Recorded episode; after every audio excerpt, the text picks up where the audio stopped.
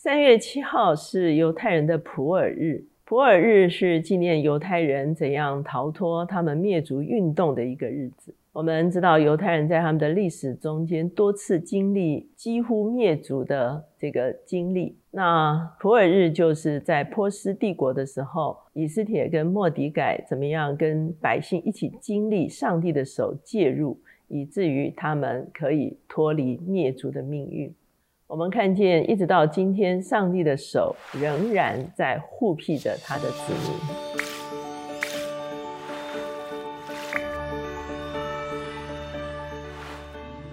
大家好，我是乔美伦老师。每两周一次，我们在乔氏书房和大家见面。从三月份起，我们会由每周一次改为每两周一次。那我们的单元呢，也会略做调整。今天的单元是天书橱窗。今天我们所要介绍的这本书叫做《密室》。这本书的作者是彭科利。他是在一八九二年出生在一个荷兰的家庭，可以说是历代钟表师的一个家庭。而他自己呢，也成为第一个取得钟表师执照的女性钟表师。他在二战期间，纳粹占领了荷兰，他和他的父亲、还有姐姐，还有他们的家族的人，为了护庇犹太人，他们就建筑了一个密室，所以这本书叫做《The Hiding Place》哈，就是描述他们在二战的时候，因着护庇犹太人，后来他们全家都进了集中营。那他的父亲就过世，他的姐姐在稍晚也过世，最后只有彭克利被释放出来。二战结束之后，他就啊开始他的演讲的旅程。那他自己在一九六七年的时候，被以色列政府授予国际艺人的荣誉称号。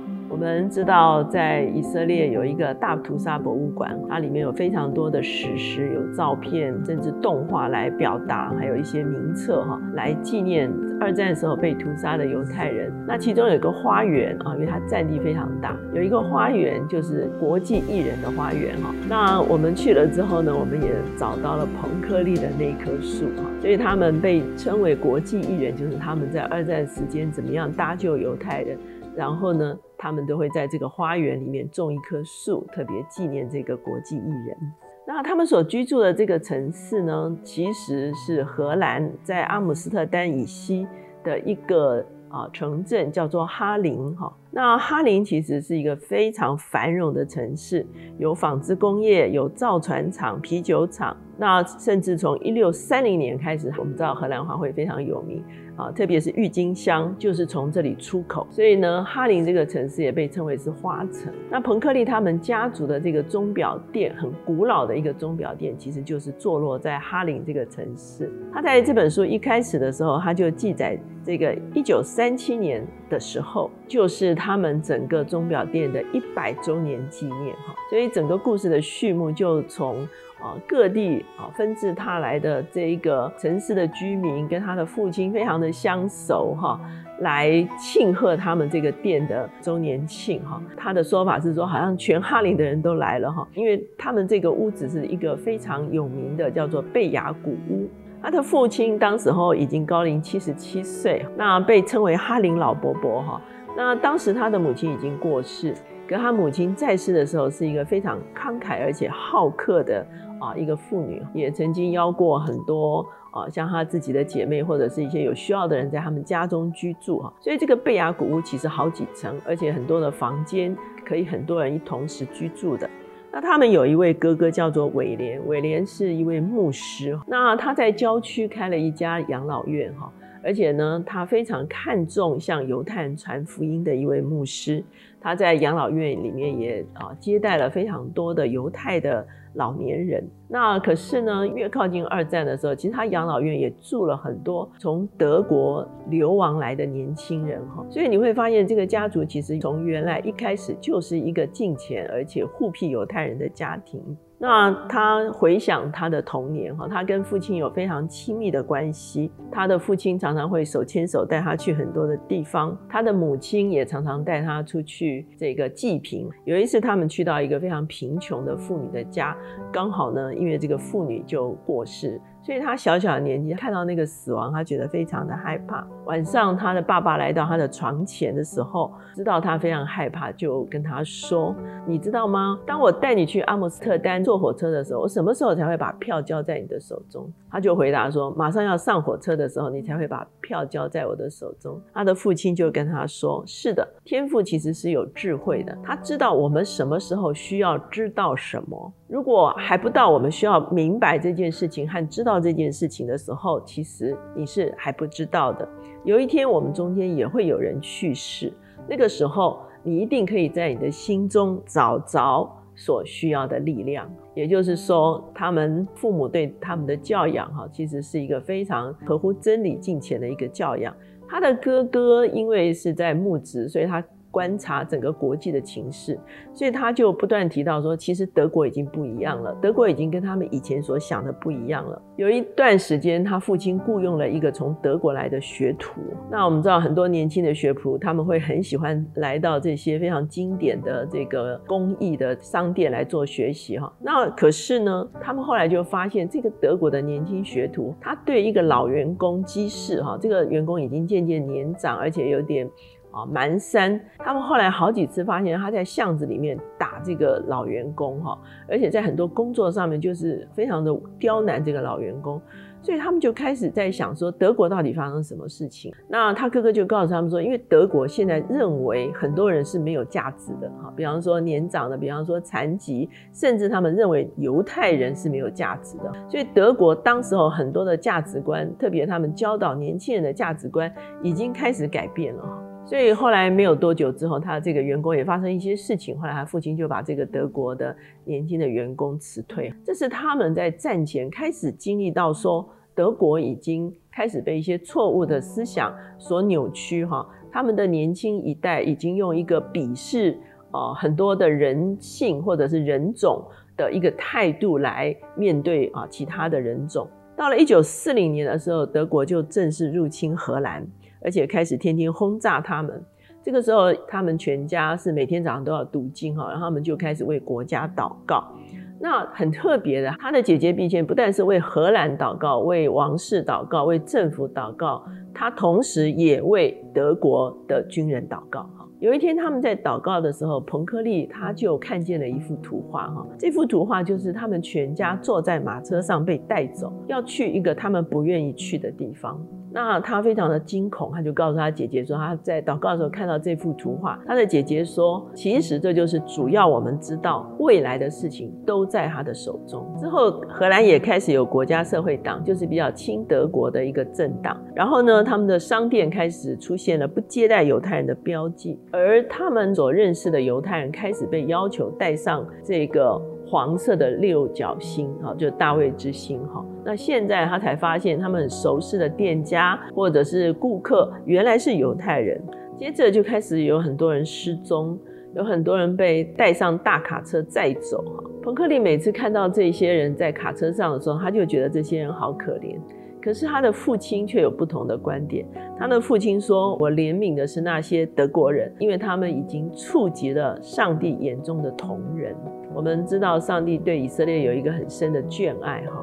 当德国开始伤害犹太人的时候，其实他的父亲的意思就是说，德国开始得罪上帝，他们开始帮助把犹太人送走。渐渐的，他们就无意中就参与了当时荷兰的地下工作组织。一九四二年开始，很多的犹太人就陆续来到他们家，有的是住几天就被转移走，哈。那有一些人呢，就长期的住在这个地方。后来，这个地下工作组织就来。看他们这个古屋，后来他们发现这个古屋建筑的非常特别哈，就是它有三层哈，然后可是中间有一个楼梯，所以走这个楼梯的时候，你会觉得有点不知道你是走到哪一层哈，所以它有一些错置的感觉。所以这个形式的这个房子其实非常适合建筑一间密室而不被察觉，就是因为它会有错觉哈。所以他们后来就在彭克利的卧室的后面就建了一个。密室哈，那这个密室其实可以藏十几个人。在一九四四年的二月的时候，纳粹警察破门而入哈，当时候彭克利正在发高烧哈，当时候住的六个人都及时的进到密室哈，所以呢，便衣警察就开始这个审讯他们，而且打耳光哈，最后全家就被带走。就在这个时刻，那一幅图画就浮现在彭克利的脑海中，就是他事先在祷告中就已经看见全家被带上卡车带走哈。那当他们后来要被分开的时候，父亲跟他们就互相说。大声的喊着说：“愿神与你们同在。”事实上，十天之后，他的父亲其实就离开这个世界。他在被审讯的这个过程中间呢，他向一位德国的军官传福音，哈，这是很特别的事情。这个德国军官应该因为离开家很久，所以非常的孤单。那彭克利就开始跟他讲述家人的故事，然后呢，这一个啊军官就对他非常的友善。后来就告诉他说：“当你经过某一号监狱的时候，你可以慢慢走。”为什么？因为其他姐姐被关在那边，所以呢，他经过那一号狱房的时候，他慢慢走的时候，他忽然间看见他的姐姐，虽然是背对着他，可他知道这是他姐姐。他姐姐把这个狭窄的这个狱房布置的美轮美奂哈，他把草席卷起来，然后上面放帽子，然后把丝巾怎么样挂，然后瓶瓶罐罐怎么样安置哈。所以呢，其实这个就是他姐姐的一个。非常美丽的特质。那这个德国军官后来帮助他们，就是借着要宣读他父亲的遗嘱，就招聚了全家。这是他们最后一次全家相聚哈。那呃，而且他得知的一个消息就是，你收藏的六只钟表安然无恙，等于就是那六个。藏在密室里面的犹太人是没有被找到。六月的时候，他们就被押解到德国柏林以北的赖文斯布鲁克，哈，这也是一个恶名昭彰的集中营。那营中呢，他们女囚犯的地方充满了狮子，哈。那他的姐姐开始在这个集中营。开始唱起诗歌，凡是谢恩哈。那柯利就说有什么好谢恩的哈？结果后来他们发现，就是因为狮子的关系，所以守卫都不愿意进来他们这个营房哈。他们每个周五就需要做医药检查。好，我们知道后来这个 Hiding Place 有被翻拍成电影哈。你在电影上就会看见他们饱受羞辱的那个画面。所以呢，他每一次要经历这个的时候都非常痛苦。可是有一天呢，他在脑海中就出现了一幅画面。他忽然间意识到，耶稣挂在十字架上的时候也是全身赤裸。虽然很多的绘画并不是耶稣全身赤裸，可是照着当时候的习俗，罗马人来钉囚犯的时候其实是全身赤裸。所以呢，这个对他整个生命是一个非常重要的冲击，因为他知道他的苦难其实基督是与他同受苦难。那在集中营里面，很多人都是抱怨连连哈，可是他的姐姐就开始带着大家祷告分享。甚至呢，他们崇拜聚会哈，他们崇拜聚会是什么方式呢？一个人读荷兰文的圣经，然后就有人翻法文、波兰文、俄语、捷克语哈，就沿着那个集中营长长的这个走廊哈，一个一个把它翻译出去，所以呢，就使得他们整个营房可以一起来聚会，而且是用不同的语言一起来聚会哈，整个营房就从彼此咒骂变成是一个彼此帮助的一个营房。他的姐姐身体比较软弱哈，所以呢常常被守卫打。那有一天呢，这个守卫打另外一位低能的女孩哈，那这个彭克利非常的愤怒哈，所以呢他就跟他姐姐说，有一天他出去之后要开一个收容所，专门帮助这个低能的人士。他姐姐说，我也是这样想的。可是原来他姐姐说的是要开一个这个收容所，帮助这些守卫。这些好像人性扭曲的人，怎么样可以被恢复？有一天，他姐姐就说，他在梦中看见了一间漂亮的荷兰的大房子，有花园，很多在集中营里面饱受创伤的人可以在那里种花。他同时也看见，在德国的集中营演变成收容所，漆成绿色，每个窗户外面有盆景。然后他姐姐跟他说：“柯利，在年初的时候，我们都要出狱。”可是就在当年十二月的时候，他的姐姐就将要结束生命哈，所以他姐姐临终告诉他说：“克利，你必须出去，而且你必须把这里学到的来告诉别人。”最后，他姐姐是面容非常年轻而安详的过世。他们当时候其实都已经五十几岁哈，所以呢，他的姐姐其实饱受摧残之后，坚定他的信仰。他姐姐过世两周之后。他被这个营房叫出来，然后就说释放。他莫名其妙的走出集中营，哈，看到对面非常美丽的湖，哈，所以你会看到集中营跟集中营外面，哈，真的是两个世界，哈。他看到对面非常平静的湖，还有松树，甚至有教堂的尖顶，哈。他恍如隔世。他走到了车站，挤上了火车。他在一九四五年的元旦当天抵达柏林。哈，果然就像他姐姐所说的，年初的时候我们都会出狱。哈，两个星期之后，他才回到荷兰。他去到他哥哥的这个养老院，与他的哥哥相逢。哈，可是呢，他当他回到贝雅古屋的时候，其实他觉得怅然若失。哈，因为家人都不在了，所以他开始在很多的聚会中间分享信息。他常常提到他姐姐的意向。有一天，有一位贵妇就跟他说：“柯丽女士，我要带你去一个地方。”他就带她去到一个郊区很大的庄园，哈，而这个庄园就是他姐姐在梦境里面看到一模一样的庄园，哈。所以呢，这个就是他忽然间这个就意识到他姐姐这个意向真的是可能成真。一九四五年的时候，联军收复了荷兰。六月份的时候。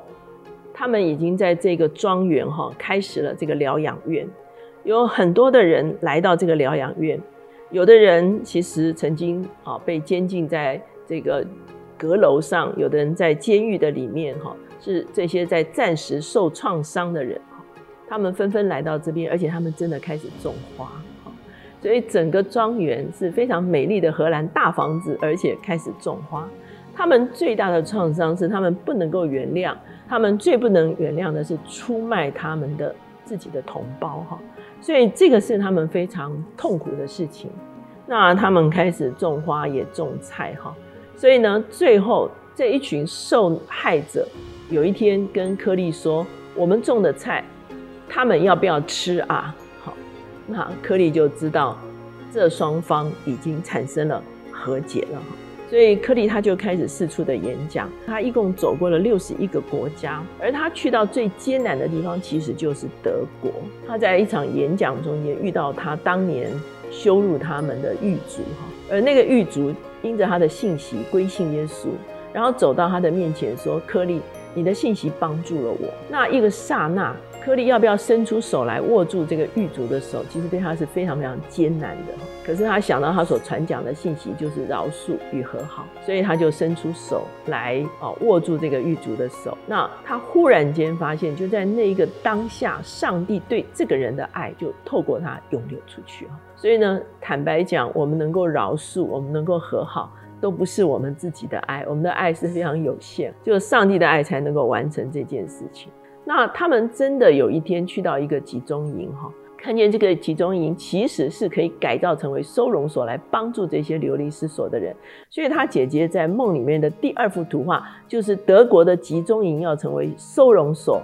他们去到这个集中营的时候，看见了铁丝网，看见了很多这个残败的光景。柯利就开始说：“我们要把它漆成绿色，我们要在这里种花。”所以呢，他姐姐在梦里所看到的意象就一一成就。他在一九五九年，他回到他自己被关的这个赖文集中营，哈，那他们是有一个纪念会在那边，有九点六万的妇女死在这个赖文集中营，哈，他才知道他的出狱其实是一个错误，因为呢，在一周之后，跟他同年龄的妇女全部都送到毒气室去了，是那个书记做了一个错误的一个选择，所以他好像是在一个错误的情况中间就被释放。所以呢，当然我们知道这件事情是上帝的手。之后，他在一九七一年的时候，他就出版了这本《藏身之地》。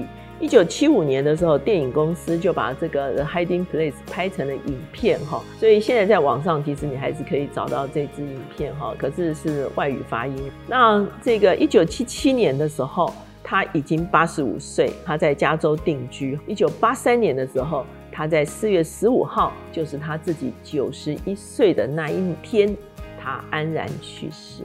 所以在这个普尔日前夕，我们就把这本《密室》推荐给大家。